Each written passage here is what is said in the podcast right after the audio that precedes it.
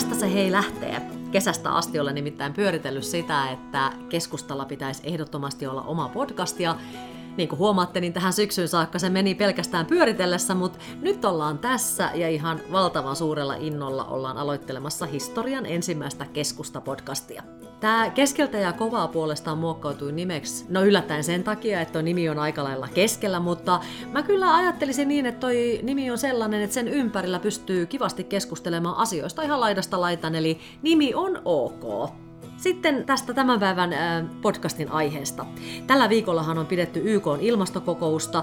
Keskiviikkona julkaistiin kansainvälisen ilmastopaneelin IPCC:n ympäristöraporttia. Perjantaina #ClimateStrike huipentuu täällä Suomessakin koululakkoon ilmaston puolesta. Joten ensimmäisen podcastin aiheena on aivan itseoikeutetusti ilmastonmuutos. Keskustelemassa tässä pöydän äärellä mun kanssani ovat ex-ympäristöministeri, valtiosihteeri Kimmo Tiilikainen, teknologiateollisuuden kestävän kehityksen johtaja Helena Soimakallio sekä Nuorten Agenda 2030 agentti Aleksanteri Kekonen. Keskustelua luotsaa minä eli keskustan viestintäpäällikkö, toimittaja Laura Ruohola. Ja nyt mennään, toivottavasti te kaikki viihdytte seurassamme.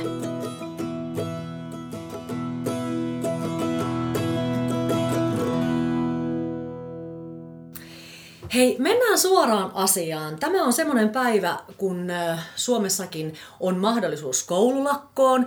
Tänä vuonna jopa suositellaan sitä, että työpaikoiltakin lähdettäisiin lakkoilemaan.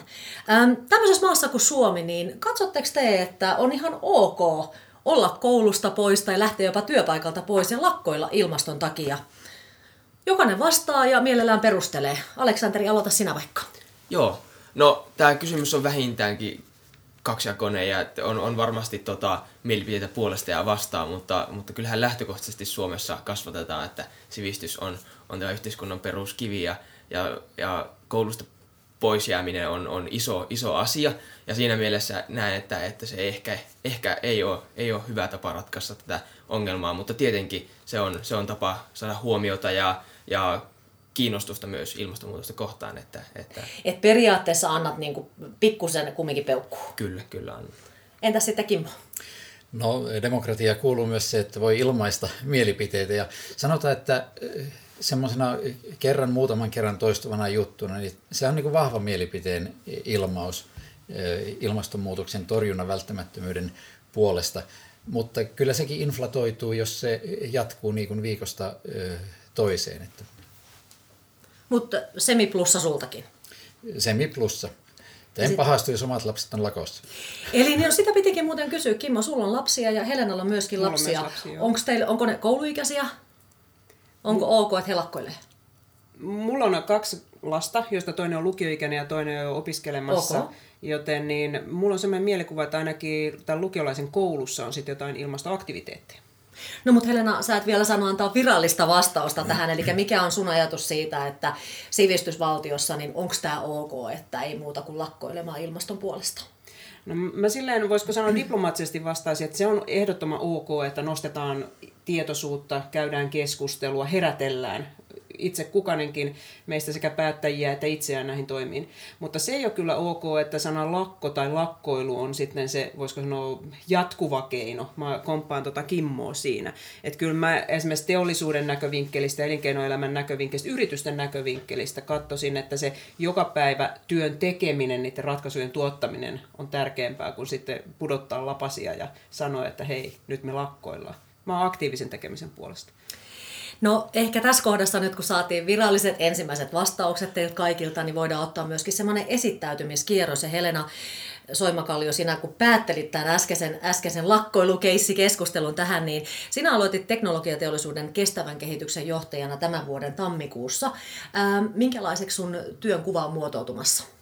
No hyvin ilmastopainotteiseksi tässä alkuvaiheessa, että meidän tämä yksikkö, jota mä vedän, niin siinä on ilmasto- ja energia-asiat, kaikki kiertotalous, yritysvastuuasiat, mutta myös vähän semmoista perinteisempääkin yritysten ympäristöasiaa, kuten kemikaaleja, jätteitä, mutta siellä on myös liikenteeseen ja infrastruktuuriin liittyvät kysymykset. Hyvin laaja kattaus, mutta toisaalta nämä kaikki liittyy toisiinsa, eli yritysten kanssa tehdään yhteistyössä parempaa huomista. Kyllä, kyllä. Kimmo Tiilikainen, valtiosihteeri, entinen ympäristöministeri. Ajattelisin sanoa, että olet ympäristömies henkeen ja vereen. Onko ihan hassua kysyä, että oliko haikeaa jättää tuo ympäristöministeriys ja ministerin paikka? Ja mitä sitten taas toisaalta sanat kestävä kehitys ja ilmastonmuutos näkyy nykyisessä työssäsi valtiosihteerinä? No olihan se ympäristö- ja energiaministeriön toimiminen niin tietyllä lailla semmoinen unelmapesti, kun on politiikka aikoinaan lähtenyt ympäristökysymysten innoittamana ja nimenomaan sillä perspektiivillä, että miten niin kuin samaan aikaan pidetään huolta ympäristöstä ja pystytään taloutta edistämään. Eli tämä ympäristön talouden yhteensovitus on ollut se kantava ajatus. Nyt valtiosihteerinä niin päällimmäisenä hommana on saada EUlle ensi vuoden budjetti. Eli vedään noita Euroopan parlamentin, jäsenmaiden ja komission välisiä sovitteluja siitä, että kaikki ollaan yhtä mieltä, mihin EU rahansa käyttää. Ja kyllä sielläkin näkyy sitten tuo ilmasto. Esimerkiksi se, että miten edistetään tällaisia energiansiirtoverkkoja ja sähköverkkoja, jotta uusiutuva pääsee hyvin virtaamaan läpi Euroopan, tai minkälaisia tutkimus- ja kehityspanoksia laitetaan, jotta tuetaan yrityksiä ja tutkimuslaitoksia siinä ratkaisujen kehittämisessä. Että se ratkaisujen kehittäminen ja toivon luominen, että ilmastonmuutos pystytään vielä torjumaan, ne haitallisimmat, pahimmat uhkat, niin se on oikeastaan se työn ydin, tehdäänpä mitä hyvänsä. Eli noin niin kuin epäoffisiaalisesti niin voisi sanoa, että sinä taistelet koko ajan sen puolesta, että meidän tämän viikon podcastin virallinen otsikko, voidaanko maailmanloppu vielä peruuttaa, niin sun työ ja totta kai Helenankin työ ihan suoraan kohdistuu tähän asiaan. No kyllä, juuri näin. Eli meidän tehtävä on löytää niitä ratkaisuja, kehittää niitä ratkaisuja, ottaa niitä käyttöön, jotta se maailmanloppu voidaan peruuttaa. Jos poliittiselta päättäjältä loppuu usko, niin sitten voi vaihtaa työpaikkaa. No sit meillä on nuori mies täällä. Mä vähän häkeilyin, kun tuossa aamulla nähtiin ja tulit armeijapuku päällä. Aleksanteri Kekonen, olet siis 18-vuotias oululainen, nuorten Agenda 2030 agentti. Eli meillä on yksi agentti, armeija-agenttikin paikalla. Aleksanteri, kerro pikkusen tuosta nuorten Agenda 2030. Mitä tarkoittaa siinä, että sä olet agentti ja mikä on sun rooli siinä? Joo, eli tämä meidän ryhmä on 20 nuoren ryhmä, joka itse asiassa Kimmon ympäristöministerikaudella perustettu ryhmä ja toimii siis kestävän kehityksen toimikunnan yhteydessä, jota pääministeri johtaa. Ja ryhmän tehtävänä on kirittää päättäjä vastaamaan niihin kestävän kehityksen tavoitteisiin, mihin Suomikin on sitoutunut ja tuodaan sitä nuorten ääntä sillä päätöksenteossa kuuluviin. Ja konkreettisesti, missä teidän toiminta näkyy? No meidän toiminta näkyy esimerkiksi siinä, että ollaan siellä kestävän kehityksen toimikunnan kokouksessa paikalla, joka koostuu siis poliitikoista, etujärjestöjen edustajista ja siellä linjataan Suomen kestävän kehityksen politiikkaa ja sen lisäksi ollaan aktiivisesti mukana yhteiskunnallisessa keskustelussa ja ollaan siellä, missä tapahtuu. Sä olet nuori mies, oletko sinä ilmastoahdistunut? En ole ilmastoahdistunut. Mä näen, että tämä ilmastonmuutosta ja tätä haastetta pystytään ratkaista vaan, jos mennään optimismi edellä. Se, että löydetään niitä ratkaisuja, niin niitä ei löydetä, jos ollaan ahdistuneita. Ja tämä on se tapa, millä mennään eteenpäin. Jokainen varmaan tietää sen, että tämän viikon puhutuin hahmo on ollut ruotsalainen 16-vuotias Greta Thunberg, joka on puhui siis YK:n ilmastokokouksessa sydäntä särkevästi, esiintyi siellä ja puhe on saanut suurta ylistystä, osin myöskin kritiikkiä. Oletteko te kaikki kuulleet tämän puheen? Kyllä, tuli kuunneltua. Mikä oli ensimmäinen fiilis, kun kuuntelit Kimmo sana? No se oli se, että nuori aktiivinen ihminen käy sanomassa suorat sanat päättäjille, että tehkää jotain. Ja sitten päättäjien täytyisi keksiä, että mitä tehdään, jotta niin kuin se toivo palautuu. Siinäkin oli semmoinen syvä niin kuin ahdistus ja pelko tulevasta. Ja päättäjien täytyisi pystyä luomaan se näkymä, että hei, maailmassa voi elää vielä jatkossakin. Se on tavattoman velvoittava puheenvuoro. Joo, mä voin tähän lukasta, koska kirjoitin ihan tähän ylös muutaman sitaatin siitä. Greta Thunberg sanoi muun muassa näin, minun ei pitäisi seistä täällä, minun pitäisi olla koulussa toisella puolella valtamerta. Silti te kaikki tulette hakemaan minulta toivoa. Kuinka te kehtaatte? Te olette varastaneet unelmani ja lapsuuteni tyhjillä sanoillanne. Näin sanoi Greta Thunberg ja muun muassa tämä seuraava sitaattikin tulee häneltä. Kaikki, mistä puhutte, on rahaa ja sadut ikuisesta taloudellisesta kasvusta. Tiede on ollut täysin selvillä tästä kaikesta 30 vuoden ajan. Kuinka kehtaatte jatkaa katsomista muualle ja tulla tänne sanoen, että teette tarpeeksi, vaikka tarvittavaa politiikkaa ja ratkaisuja ei ole edelleenkään näköpiirissä? Helena. Se oli erittäin tunteikas se Gretan puheenvuoro, ja mä katsoin sen videon useampaan kertaan itse asiassa, viimeksi eilen. Ja mä mietin sitä niin kuin jopa tai jotenkin semmoinen vähän ristiriitainen olo tuli tosiaan, että mitä, olemmeko me jättäneet lasten vastuulle näin valtavan haasteen rakentamisen.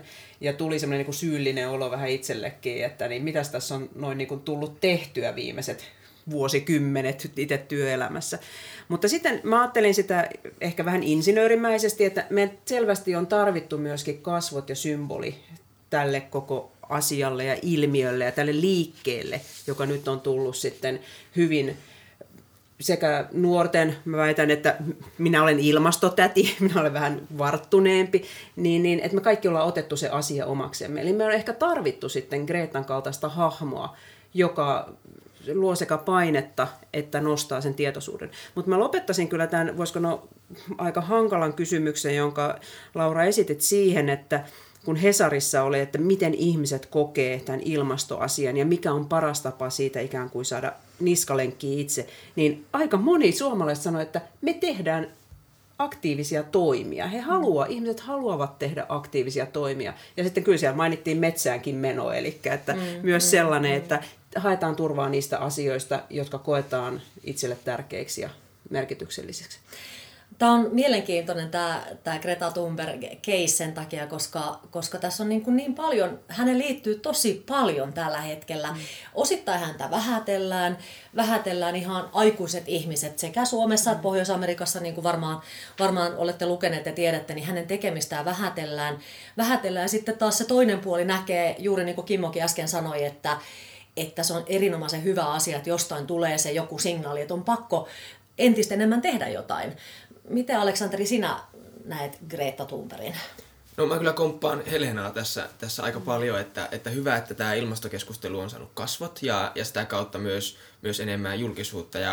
Ja siis Gretan viestihan on aivan oikea. Eli siis se, mitä hän puheessaan sanoo, niin se on juuri näinhän se on. Ja siinä mielessä hienoa, että hän on päässyt just sinne YK:llekin puhumaan tästä asiasta. Mutta kuin tärkeä ihminen tämä Greta Thunberg nyt oikeasti on? Mä en tiedä, onko tämä jopa vähän teatraalista, mutta koska tällaisenkin luin tässä yhtenä päivänä, joku kirjoitti jossain, että toisaalta joku kirjoitti, että hän on siis vitsi, mutta sitten toisaalta joku kirjoitti jopa näin, että maailman historiassa on odotettu sitä, että Jeesus palaa maanpallolle, että jospa nyt sitten on tullut ihminen, joka muuttaa lopullisesti tämän seuraavan maailmanajan kulun. Tietysti ehkä teatraalinen kysymys, mutta Kimmo varmaan haluaa siihen kommentoida. No joo, ehkä ei tämä maailma nyt yhden nuoren ärhäkällä puheellakaan pelastu, mutta se Gretan ansio oli se, että häntä alettiin pitää julkisuudessa ja hän sai niin kuin sitä tilaa koululakolle ja esiintymisille, niin se on herättänyt laajemmin nuorten toimintaa.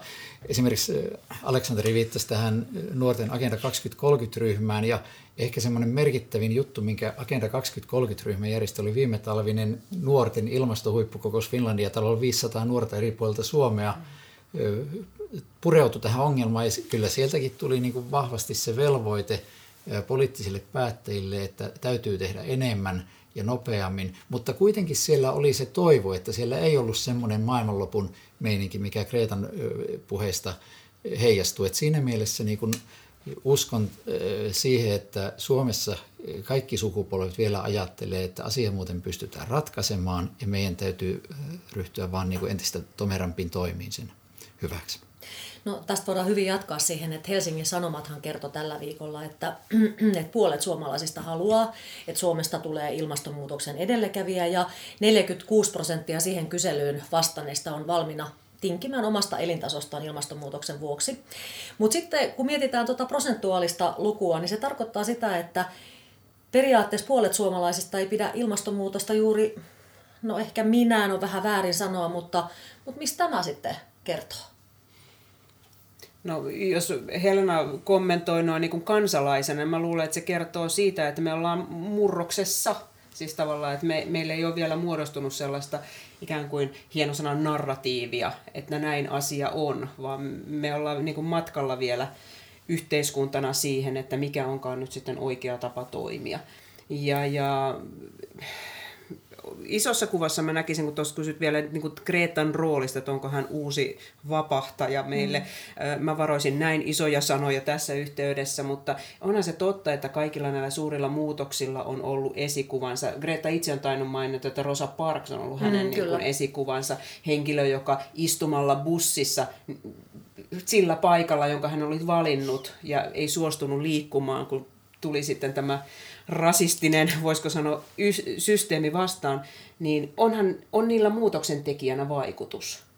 Ja sitä kautta mä pidän kyllä tärkeänä, että meillä on sitten tämä, voisiko sanoa, vedenjakaja, nyt ollaan 50-60 tilanteessa, niin kyllä mä uskon, että tässä siirrytään sitten siihen, kun yritykset, kansalaiset, poliitikot, me kaikki joudutaan tekemään se valintamme, että mitä mieltä me ollaan tästä asiasta, kuinka vakavasti siihen suhtaudutaan.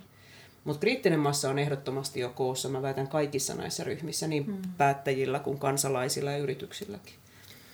Niin, jos puhutaan niin ilmastonmuutoksen vähättelystä, niin mun mielestä se on kyllä tosi vaarallista myös siinä mielessä, että kuitenkin Gretan sanoja lainaten, niin tästä ollaan tiedetty jo pitkään tästä ilmastonmuutoksesta ja sen uhkista meille. Ja sen takia mun mielestä on ehkä kummallistakin, että Suomessa ihmiset edelleen kyseenalaistaa sitä, koska täällä kuitenkin halutaan perustaa mielipiteet tieteen ja tutkimuksen tuomille faktoille ja näin. Ja sitten toivon tietenkin myös, että päätöksentekijät käyttäisivät niitä faktoja siellä päätöksissä, että pystytään oikeasti vastaamaan niihin kysymyksiin politiikassa. Mä en ehkä nyt malta, Kimmo, olla sinulle heittämättä samaisesta kyselystä, niin siellä oli muun muassa tämmöinen kohta, eli nyt ihan väärin on lukenut, että kyselyn vastanneista keskustan kannattajista 52% on sitä mieltä, että ilmastonmuutosta liioitellaan. Mitä Kimmo Tiilikainen vastaisi näille keskustaa kannattaville ihmisille, jotka on näin vastanneet? No tietysti tuo on mielenkiintoinen, se pistää niin kuin pohtimaan, ja oikeastaan oma tulkintani, kun on aika paljon tietysti oman puolueen kannattajien kanssa eri puolilla maata puhelu, on niin kuin se, että he ei välttämättä pidä ilmastonmuutosta ja sitä puhetta liioiteltuna. Se on fakta, että ilmasto muuttuu, monet näkee sen omassa elinympäristössään, mutta ehkä liioitteluna pidetään sitä, että kaikkia niitä ratkaisuja, mitä niin kuin heitellään, tai ehdotuksia, että nyt täytyy lopettaa sitä ja tätä ja tuota, niin niitä ehkä vierastetaan, että jos ajatellaan vaikka ihmisiä, jotka elää luonnon lähellä, elääpä sitten kaupungissa tai taajamissa ja on semmoinen aika hyvä kosketus luontoon, siellä sienestetään, maristetaan, liikutaan, nähdään miten puut kasvaa, tiedetään mistä ruoka tulee, niin se tuntuu ehkä niin kuin aika vieraalta, että niin kuin kielletään suunnilleen, että nyt kun syöminen lopetetaan, niin sitten maailma pelastuu. Eli voi olla, että siinä törmää niin kuin siihen omaan kokemusmaailmaan monet väitteet, mitä esitetään, että nyt täytyisi ilmaston nimissä tehdä sitä ja tätä. Eli tässä on tavallaan niin kuin mahdollista se, että tässä on pikkusen aita ja aidan seiväs on niin kuin keskustelussa mukana. No, ollaan, mutta ei olla. Näin niin kuin tulkitsen, että sitä ilmastonmuutosta ei kyseenalaisteta, mutta se, että millä keinoin sitten lähdetään sitä torppaamaan ja mitkä on niitä oikeasti vaikuttavia, niin siinä varmasti meillä vielä on niin kuin paljon keskusteltavaa, ei pelkästään niin kuin keskustan kannattajien, vaan ylipäänsä suomalaistenkin joukossa ja myös päättäjien keskuudessa. Ja tuosta on helppo mun mielestä jatkaa, ja mä komppaan täysin, mitä Kimmo sanoit siitä, että niin se, kuinka se näyttäytyy ilmiönä ja varsinkin nämä keinot, niin ne tuntuu varmasti normielämään tottuneelta, niin no nyt kun yhtäkkiä pitäisi lopettaa se lihansyönti ja maidon juominen ja autolla ajaminen, vaikka se on olennainen osa sitä elämää, ja mä luulen, että suurin osa kansalaisista ei todellakaan koe tehneensä tai tekemänsä mitään väärää, kun he elävät arkeaan. Ja siitä syyllistämisestä kyllä pitäisi päästä musta eroon. Mutta mä olin oikeastaan miettimässä sitä, että voisiko tämä epäluuloisuus tai uskoisuus tulla myös siitä, että aika kiihkeitä puheenvuoroja sitten on näistä vaikutuksista. On se sitten vaikka nämä tuoreet IPCC, eli tämän kansainvälisen ilmastopaneelin raportit siitä, että kuinka ne jäätiköt sulavat ja millaisia vaikutuksia on merenpinnan nousuun, äärevien sääilmiöiden yleistyminen, että niitä ei ole kuitenkaan riittävällä taajuudella ehkä niitä karmeuksia tullut omalle kohdalle. Ja sitten toisaalta ollaan sitä mieltä, että onhan tässä ollut vaikeita aikoja ennenkin ja niistä on selvitty. Että tämä on vähän niin kuin semmoinen, niin kuin Kimmo sanoi hyvin, että oma kokemusmaailma ei välttämättä ehkä tue kaikkia niitä kauhukuvia, mitä tässä sekä tästä ilmiöstä että sitten niistä toimenpiteistä niin ollaan esitetty. Ja nyt ehkä olisi selleen aika luoda tähän keskusteluun myös sitä erilaisia vaihtoehtoja, että kuinka voit toimia. Ja sitä kautta tuoda hyvin helpoksi se oma panos ja omat ilmastotyöt, eikä niin, että sun pitäisi heti muuttaa koko elämäsi tai jotenkin tämmöinen täyskäännös tehdä. Mm. Niin, just tähän keskusteluun, niin ihmisten kulutustottumukset muuttuu todella hitaasti ja se on ihan luonnollista myös. Ja tämän takia, jos hallitus aikoo päästä siihen omaan hiilineutraalius 2035 tavoitteeseen, niin silloin tarvitaan merkittäviä poliittisia päätöksiä. Ne päätökset ohjaa sitten kuluttajien niitä tottumuksia ja kulutusvalintoja siihen suuntaan, että tehdään ilmastoystävällisiä ratkaisuja. Ja tämän takia ehkä yksittäisten kansalaisten silleen syyllistäminen on ehdottomasti väärä keino ratkaista ongelmaa. Tässä tullaan oikeastaan aika tosi mielenkiintoiseen kysymykseen, että aina monta kertaa halutaan niin kuin tuoda se joku ilmiö ihmisten tasolle ja sitten kysytään, että no mitä minä voin tehdä, tai toimittaja kyllä kysyy päätöksentekijältä tai muilta vierailta, että no mitä sinä olet nyt omassa elämässäsi tehnyt. Se on muuten tulossakin, mutta täältäkin. Ai. Odota vaan. Meillä on ratkaisuja. Ja sitten alkaa se kertomus, että no olen tehnyt sitä ja tätä. Ja se on niin kuin hyvä, että mietitään, että mitä voi omassa elämässä tehdä. Mutta samalla, jos poliittinen päätöksentekijä alkaa luetella kovin pitkän rimpsun niitä toimia, niin se kääntöpuoli on se, että ahaa, että väistääkö tuo oman vastuunsa ja siirtää nyt koko homman sitten kuluttajien niskoille.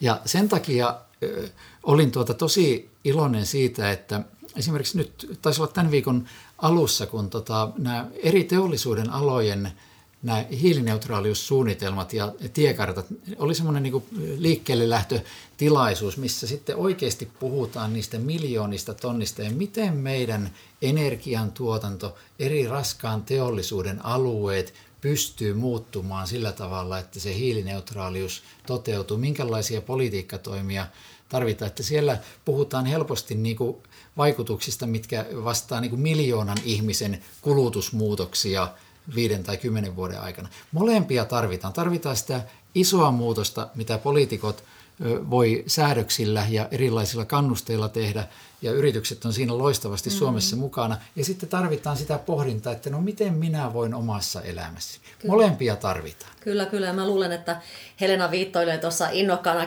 kertomaan lisää tästä asiasta. Eli kun äsken mainitsin nyt sen Hesari-sanan, niin otetaan nyt kaikille kuuntelijoillekin vähän tarkennusta tähän, että sunnuntai-lehdessä viime viikolla elinkeinoministeri Katri Kulmuni kertoi hankkeesta, millä nimenomaan hallitus yrittää ratkoa ilmastotavoitettaan yhteistyössä energiaintensiivistä teollisuutta ja vientiyrityksiä edustavien liittojen kanssa. Ja koska meillä istuu täällä keskustelussa teknologiateollisuuden kestävän kehityksen johtaja Helena Soimakallio, niin mä luulen, että palaat halusta kertoa ja jatkaa Kimmon kommenttia lisää. Ehdottomasti. Ja ennen kuin menen siihen vähän hiilitiekarttatyöhön, niin komppaan jälleen kerran kumppanikeskustelujen näkemys siitä, että nämähän ei ole poissulkevia, kun aina kysytään, että kenen on vastuu, onko se poliitikon, yritysten, päättäjien, niin eihän nämä ole poissulkevia, vaan nämä kulkee kerroksina, että poliitikot rakentaa toimintaympäristöä, jonka pitää olla sellainen, että siellä on sopivasti keppiä ja porkkanaa, että varmistetaan, että on maalit ja toisaalta riittävä sitten vauhti mennä sinne maaliin. Yritykset ja ylipäätään elinkeinoelämä, palvelut, ne toimii siinä toimintaympäristössä tuottaen sellaisia palveluita ja tuotteita, jotka ovat sitten mahdollisimman fiksuja, materiaalitehokkaita, ilmastotehokkaita. Ja huom, tämähän ei ole vain ilmastokysymys, mitä me ollaan ratkomassa, vaan tässä on myös tätä biodiversiteettiasiaa, resurssitehokkuutta ja muita otettavaa huomioon. Ja sitten kansalaiset, niin he tekevät valintoja arjessaan, mutta ennen kaikkea he on niinku tavallaan siellä ravintoketjussa tai arvoketjussa he, jotka myöskin sitten saavat nauttia näistä fiksusta tuotteista.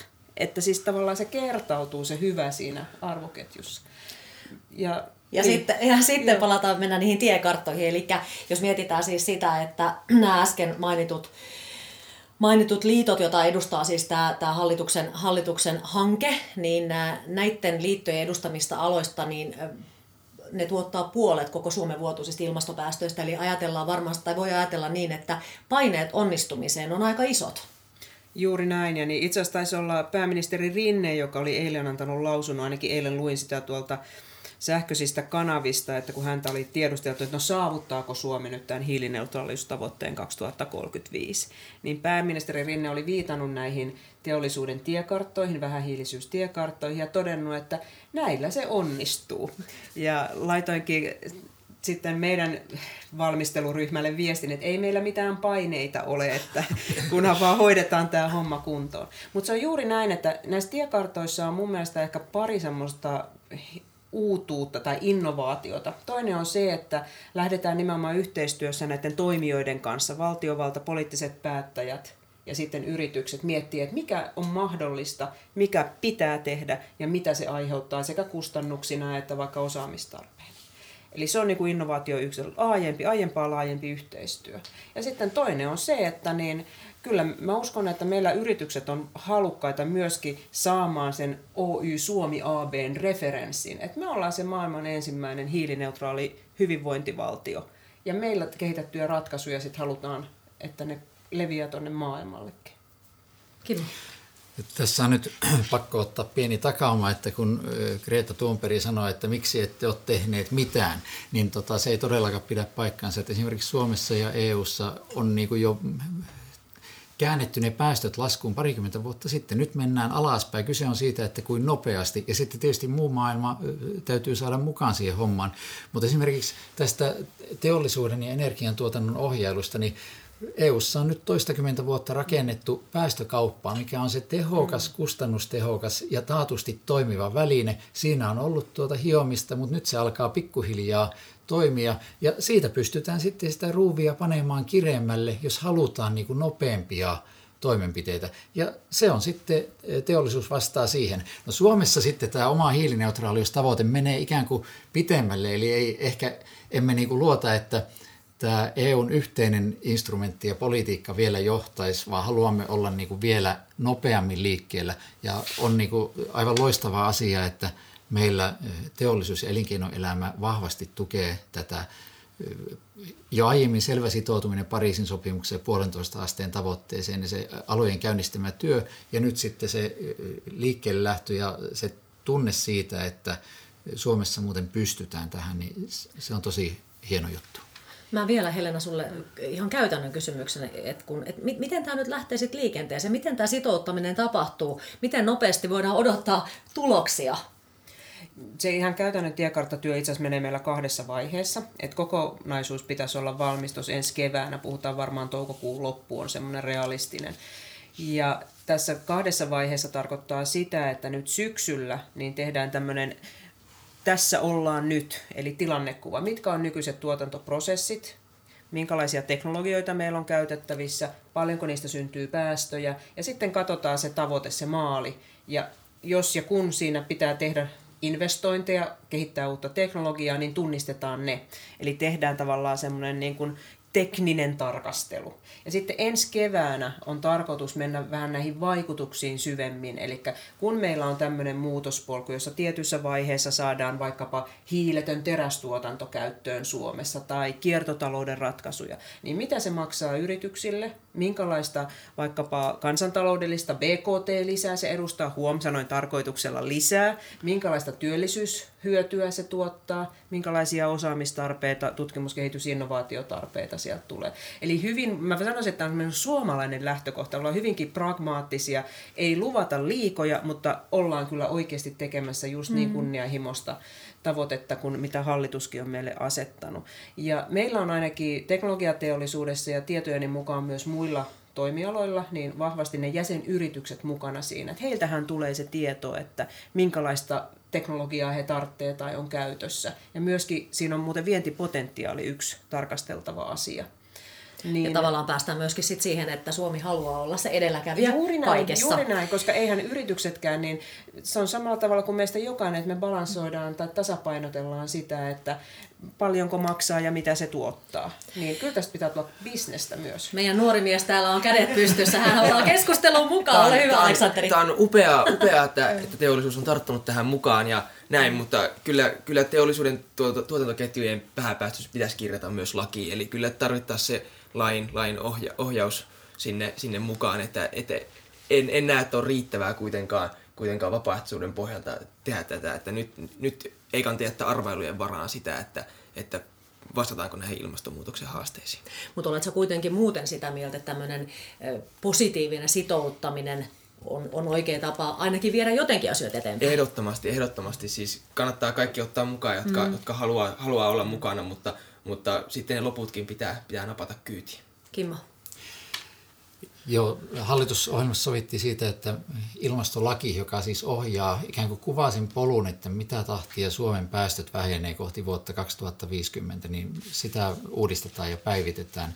Ja sitten tietysti monet ohjausvälineet tulee yhteisen eurooppalaisen politiikan kautta, mutta se, että teollisuus on tällä tavalla lähtenyt miettimään, että no miten esimerkiksi tuon yhden ison tuotannon alan tai tehtaan kohdalla, että jos saa käyttää ihan nimeä, niin jos puhutaan vaikka Raahen terästehtaasta, noin 4 miljoonan tonnin päästöt, niin ei hallitus ajattele, että no se tehdas täytyy sulkea, vaan ajattelee nimenomaan, että täytyy löytyä ratkaisut, miten ne työpaikat ja se tuotanto turvataan ja löydetään se teknologia, millä se pystytään tekemään päästöttömästi. Onko se valmis vuonna 2035 vai 2038 vai jo aiemmin, niin sen aika sitten näyttää, mutta se suunta ja tahto on selvää, että samaan aikaan kun päästöjä ajetaan vahvasti ja nopeasti alas, niin täytyy miettiä se, että miten sitten Suomessa eletään. Ja nyt täytyy muistaa se, että meidän merkittävät yritykset on nimenomaan mitä suurimmassa määrin kansainvälisiä toimijoita. Ja se, että ne Suomessa löydetyt ratkaisut niin kuin leviää heidän kautta myös maailmalle. Ja tämä antaa myös uusia vientimarkkinamahdollisuuksia. Että ymmärrän hyvin, että esimerkiksi teknologiateollisuus tarttuu tähän, koska kaikki ne ratkaisut, mitä löydetään, niin se kysyntä maailmalla on huutava tulevina vuosikymmeninä. Ja se on hyvä asia, mutta mä en malta olla kyllä, Kimmo, ehkä juuri sinulle heittämästä sitten vastapallon sitä kysymystä, että kun sanoit, että EU:ssahan on tehty paljon jo työtä viimeisen 20 vuoden aikana ja kaikki tietää, mitkä ovat tämän hetken haasteet ja mielestäni kyllä luin sillä tavalla, että viimeisen vuoden aikana hiilidioksidipäästöt eivät ole alentuneet, vaan jälleen kasvaneet 2%. Niin miten tämä on sitten mahdollista, kun kaikki yrittää kaikkensa tehdä ja silti mennään vaan päin prinkkalaa koko ajan? Joo, nyt tietysti vuotuista heilahtelua on, ei mennä hirveästi niihin syihin, mutta totta kai siis se viesti, minkä taisin jo aiemmin sanoa, että täytyy tehdä enemmän, täytyy tehdä nopeammin, niin meidän täytyy EU-tasolla myös näitä tavoitteita tiukentaa, sitä Suomen hallitus ajaa. Nyt ensimmäinen askel on se, että EU sitoutuu olemaan hiilineutraali vuonna 2050, toivon, että Suomen puheenjohtajuuskaudella EUn päämiehet tämän päätöksen saavat tehtyä. Sen jälkeen alkaa se pohdinta, että mitä se tarkoittaa. Pitääkö meidän kiristää 2030 vuoden tavoitteita? Suomella on tähän selvät sävelet. Meidän mielestä EU voi tiukentaa omia tavoitteitaan niin vuotta 2030 koskien. Ja sitten alkaa se, että miten saadaan jäsenmaat mukaan, mikä on se oikea tavoitetaso. Mutta sitten kun EU vastaa ainoastaan alle 10% maailman päästöjä, niin entistä suuremmat paineet kohdistuu sitten siihen, että tuo Pariisin sopimus, sen toimeenpano etenee ja siihen sitoudutaan kautta maailman. Kyllä, kyllä. Ja ennen kuin mennään niihin Kimmon odottamiin henkilökohtaisiin tekoihin, niin annetaan vielä Helenalle lyhyt kommentti puheenvuorolle, että niin kauan viitannut. Joo, oli pakko viitata innokkaasti, koska tässä tuotiin tämä raahe, joka on hyvä esimerkki, eli terästuotanto, joka on aidossa kansainvälisessä kilpailussa. Eli se on juuri niin kuin tässä todettiin, että suomalainenkin teollisuus, ne yritykset joutuu kamppailemaan toimintaympäristössä, jossa ei ole kaikilla samat pelisäännöt. Eli esimerkiksi päästökauppa, joka on erittäin hyvä toimiva mekanismi Euroopassa, niin sitä ei ole kaikissa näissä muissa maissa, joissa sitten tuotetaan vaikkapa sellua tai terästä tai muuta tällaista hyödykettä. Eli kyllä suomalaisen työn kilpailukyky, suomalaisten tuotteiden kilpailukyky pitää kuljettaa, ja se kuljetetaan esimerkiksi näissä tiekarttatöissä kyllä hyvin vahvasti mukana. Eli sitä ei haluta missään nimessä romuttaa. Kuitenkin suomalaiselta vientiteollisuus on muistaakseni 46% tai 43% Suomen työllisyydestä ja suunnilleen saman verran BKT:stä, niin kyllähän me tarvitaan sen hyvinvoinnin tueksi se, että me tehdään fiksusti ja hallitusti näitä siirtymiä. Mutta se on ihan varmaa, että niin, vaikka minä ja koko meidän toimiala, jota edustan, ollaan vahvasti sitouduttu tähän ilmastotyöhön, niin siinä joudutaan myös muistuttamaan, että jokainen askel, jota tällä matkalla otetaan, pitää olla tukevalla pohjalla. Että vaikka meillä on katse horisontissa, niin yksikään kivi ei voi siellä alla ikään kuin muljahtaa ympäri. Näin on, mutta hei, nyt on teille ihan tärkeä kysymys kaikille. Tässähän on ihan ihmiskuntaa jakava kysymys on tällä hetkellä se, kun puhutaan ilmastonmuutoksesta, että syöttekö te lihaa? Valtava hiljaisuus tuli huoneeseen, mutta Aleksanteri yritti aloittaa vastaamaan. Syön lihaa, kyllä. Syön lihaa ja... No, ehkä palataan taas siihen, että kuluttajavalinnat ei ehkä tässä vaiheessa tee sitä suurta muutosta, vaan se ohjaus tarvitaan sieltä valtion puolelta. Että se, että jos se näkyy niissä kuluttajahinnoissa se ilmastovaikutus, niin silloin myös lihan syönti todennäköisesti vähenee tässä yhteiskunnassa ja näin, mutta jos henkilökohtaisella tasolla ollaan, niin en näe ollenkaan ongelmana kasvisruokailua ja ehdottomasti tuen sitä ja käytän myös itse. Sekä ravinnon käyttäjä. Lihassa suosin luomua, koska luomutuotannolla on monia ympäristöhyötyjä ja jo terveyssyistä pyrin siihen, että kasvisten määrä ruokavaliossa kasvaa. Ja Helena? Kuten myös omnivori, sekä ravinnon käyttäjä ja samalla tavalla kuin Kimmo, että niin suosii kuitenkin niitä eettisiä valintoja ja haluaa pitää tietoisuuden siitä, että mitä suuhunsa pistää. Eli lähiruoka on myös aika usein meidän perheen lautasella.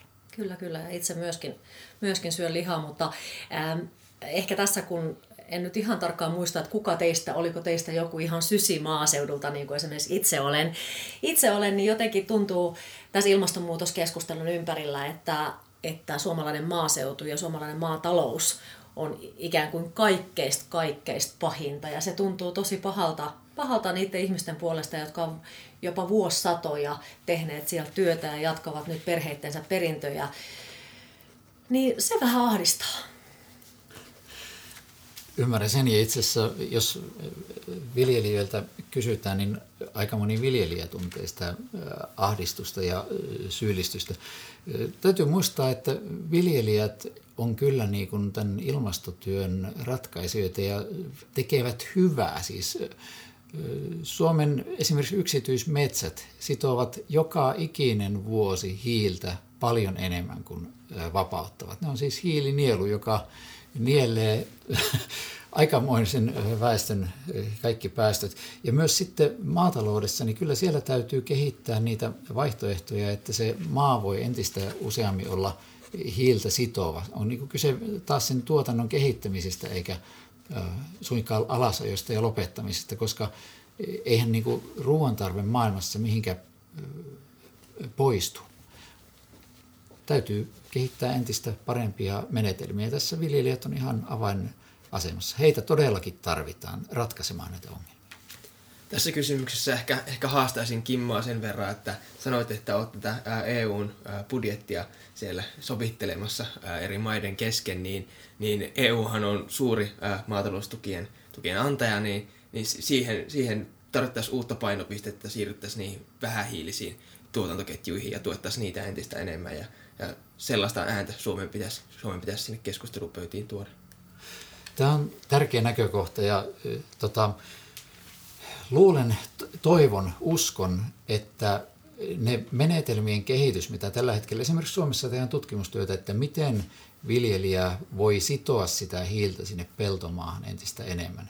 Suomessa on tietyllä lailla pientä uraa-uurtajuutta jopa tässä ja sitä täytyy lisätä, niin toivon, että kun sitten seuraavaa maataloustukikautta valmistellaan, niin meillä on jo tieteellisesti osoitettuja toimenpiteitä, että voidaan sitä tukea suunnata sillä tavoin, että koko eurooppalainen maatalous kääntyisi enempi päästölähteistä hiilen sitojan puolelle. Mutta tässäkin kohtaa joudumme valitettavasti odottamaan niitä tutkimustuloksia, että tiedetään mitä tehdään politiikassa eikä vain arvailla. Ja sä, Kimmo, mainitsit jo äsken tuossa metsien ja metsät hiilinieluina. Se metsäkin on aika semmoinen mielenkiintoinen asia nykyään, kun sitä on totuttu pitämään suomalaisten vihreänä kultana.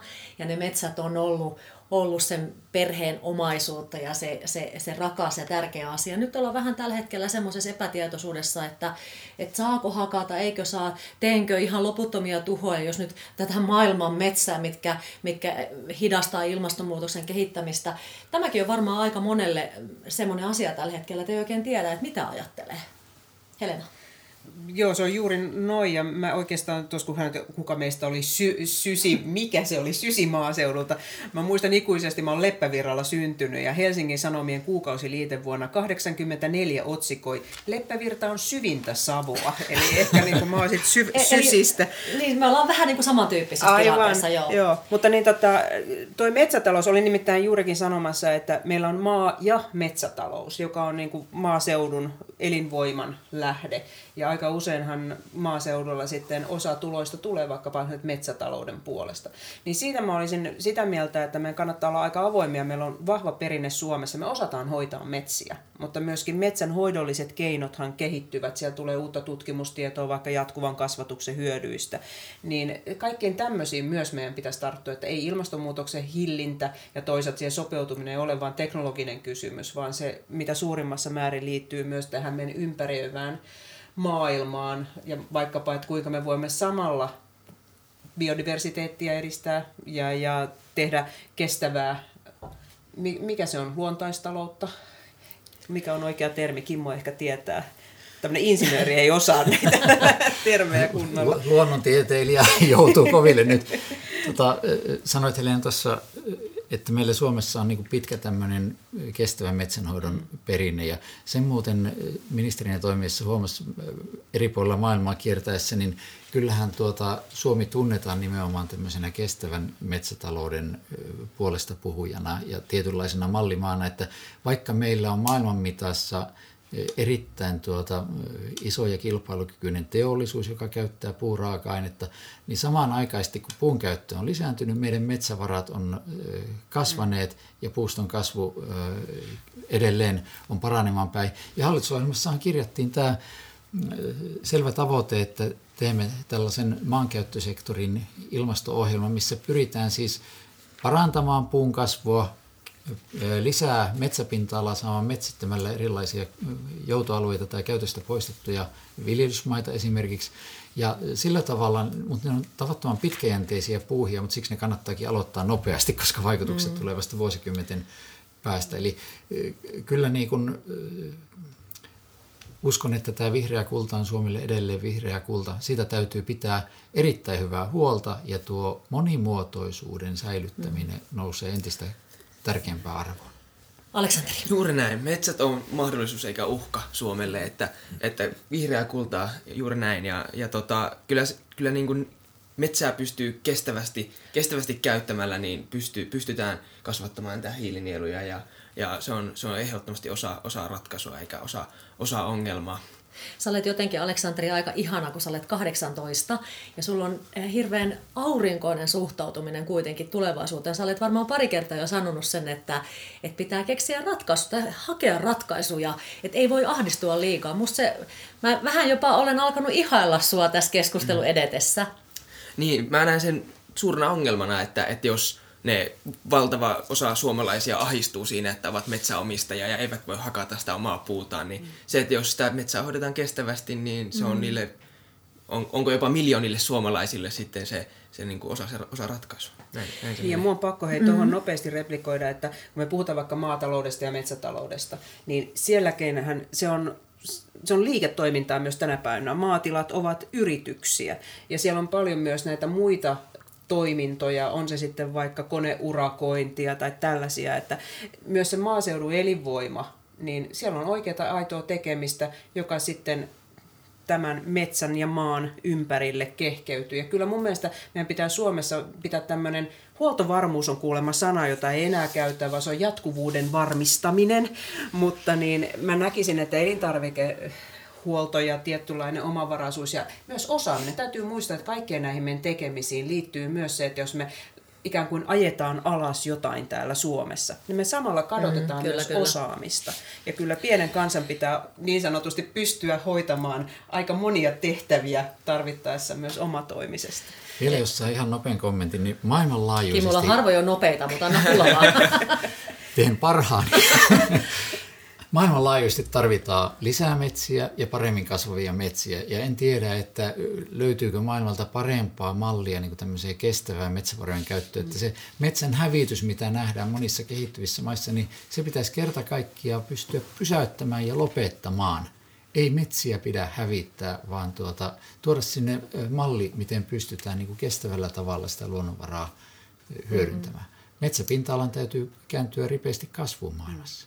Ja myös se varastoidun hiilen määrä, mikä siinä metsässä on. No kirjaimellisesti, ja tästäkin saataisiin yksi ihan oma podcastikin, mutta meillä menee aika sen verran nopeasti, että mä pari tähän loppuun haluaisin vielä ottaa, koska aina on hyvä tuoda esille sellainen vanha kunnon lause, että leukarintaa ja kohti uusia pettymyksiä ja pessimisti ei petty koskaan, niin mä nyt vähän tämän positiivisen auran pilaan teille kertomalla, että kansainvälistä ilmastopaneeli IPCC:n tuore raportti siis on julkistettu ja sen koruttomin kertoma oli ehkä se, että meren pinta nousee tällä ilmaston lämpenemisvauhdilla vuoteen 2100 mennessä metrillä. Ja jokainen osaa tietysti miettiä, mitä se metri tarkoittaa. Ja sitten jotenkin tulee semmoinen olo, että näin. Jos ei mikään muutu, niin pitäisikö vaan ajatella sitten niin, että ilmasto lämpenee ja sopeudutaan siihen. Mä nopeasti voisin tohon sanoa itse asiassa vesitalouden diplomi-insinöörinä, terveiset vesitekniikan labralle Otaniemme, niin vesi on laajemminkin kuin vaan se merenpinnan nousu. No, koko meidän veden kierto tulee todennäköisesti olemaan vähintäänkin uhattuna, ellei häiriintynyt. Mutta mitä mä nyt sanoisin? Kyllä tästä selvitään. Et mä en suostu nyt tohon sun pessimismiin tässä lopussakaan. Mites muut? Toi merenpinnan nousu, niin jostain vaaralailta katsottuna metri ei tunnu paljolta kauppatorillaan, varpaat ei aina kastu. Mutta maailmassa on paljon valtioita, Tyynenmeren saaria, muita saarivaltioita, joilla 20 senttiä käytännössä tarkoittaa sitä, että se koko valtio saattaa muuttua asuinkelvottomaksi. Näillä mailla on hätä, että mihin he siirtyvät. 680 miljoonaa vasta. Oli muistaakseni se. Kyllä. Eli se 10 sentit tai metri, niin se on niin kuin valtava määrä ihmisiä, joilta katoaa se oma kotiseutu, kotimaa alta. Kirjaimellisesti maa katoaa alta. Mm. No mut hei, meillä oli tänään tämän podcastin kattoteemana oli se, että voitaisiko ilmastonmuutos vielä... maailmanloppu ja ilmastonmuutos vielä lopettaa ja peruuttaa. YK:n pääsihteeri Antonio Guterres sanoi viikko sitten, että ihmiskunta on häviämässä kilpajuoksun elämästä. Nyt meillä on tämmöinen 3 hengen loppuklausulien aika tässä. Miten haluat, Aleksanteri, taklata tämän Guterresin kommentin, tai haluatko? No siis tästähän tässä on kyse. Mm. Ja kysymys on siitä, että halutaanko miettää elinkelpoinen planeetta tuleville sukupolville, ja mun vastaus on, että halutaan. Tehdään kaikkemme. Kimmo. Nuorisoagentin sanoihin on helppo yhtyä, eli kyllä meidän täytyy lähteä siitä, että pystymme ratkaisemaan tämänkin ongelman. Se vaatii paljon. Se on todella vaikea juttu, mutta kyllä siihen pystytään. Samaa mieltä. Kyllä me tähän pystytään. Me on pakko pystyä. Ja kyllä ne ratkaisut löytyy, kun laitetaan kaikki se... osaaminen ja fiksuus, mikä meillä on Suomessa ja maailmalla sen homman ratkaisemiseksi. Hei, tiedättekö, te kolme siinä ympärilläni ja vähän minäkin tässä, niin me ollaan saatu olla mukana tekemässä meille ainakin Keskustalle pienimuotoista historiaa. Tämä oli historian ensimmäinen Keskusta-podcast ja näitä tulee jatkossa. Toivottavasti semmoinen joka toinen viikko tahtia, tiedä sitten kuinka innostutaan, tuleeko vaikka kuinka paljon. Mutta tässä vaiheessa Helena Soimakallio, Kimmo Tiilikainen ja Aleksanteri Kekonen, ihan suunnattoman suuret kiitokset teille, että olitte tässä ja kiitos kaikille kuulijoille. Tämä oli vasta hyvä alku. Kiitos. Kiitos.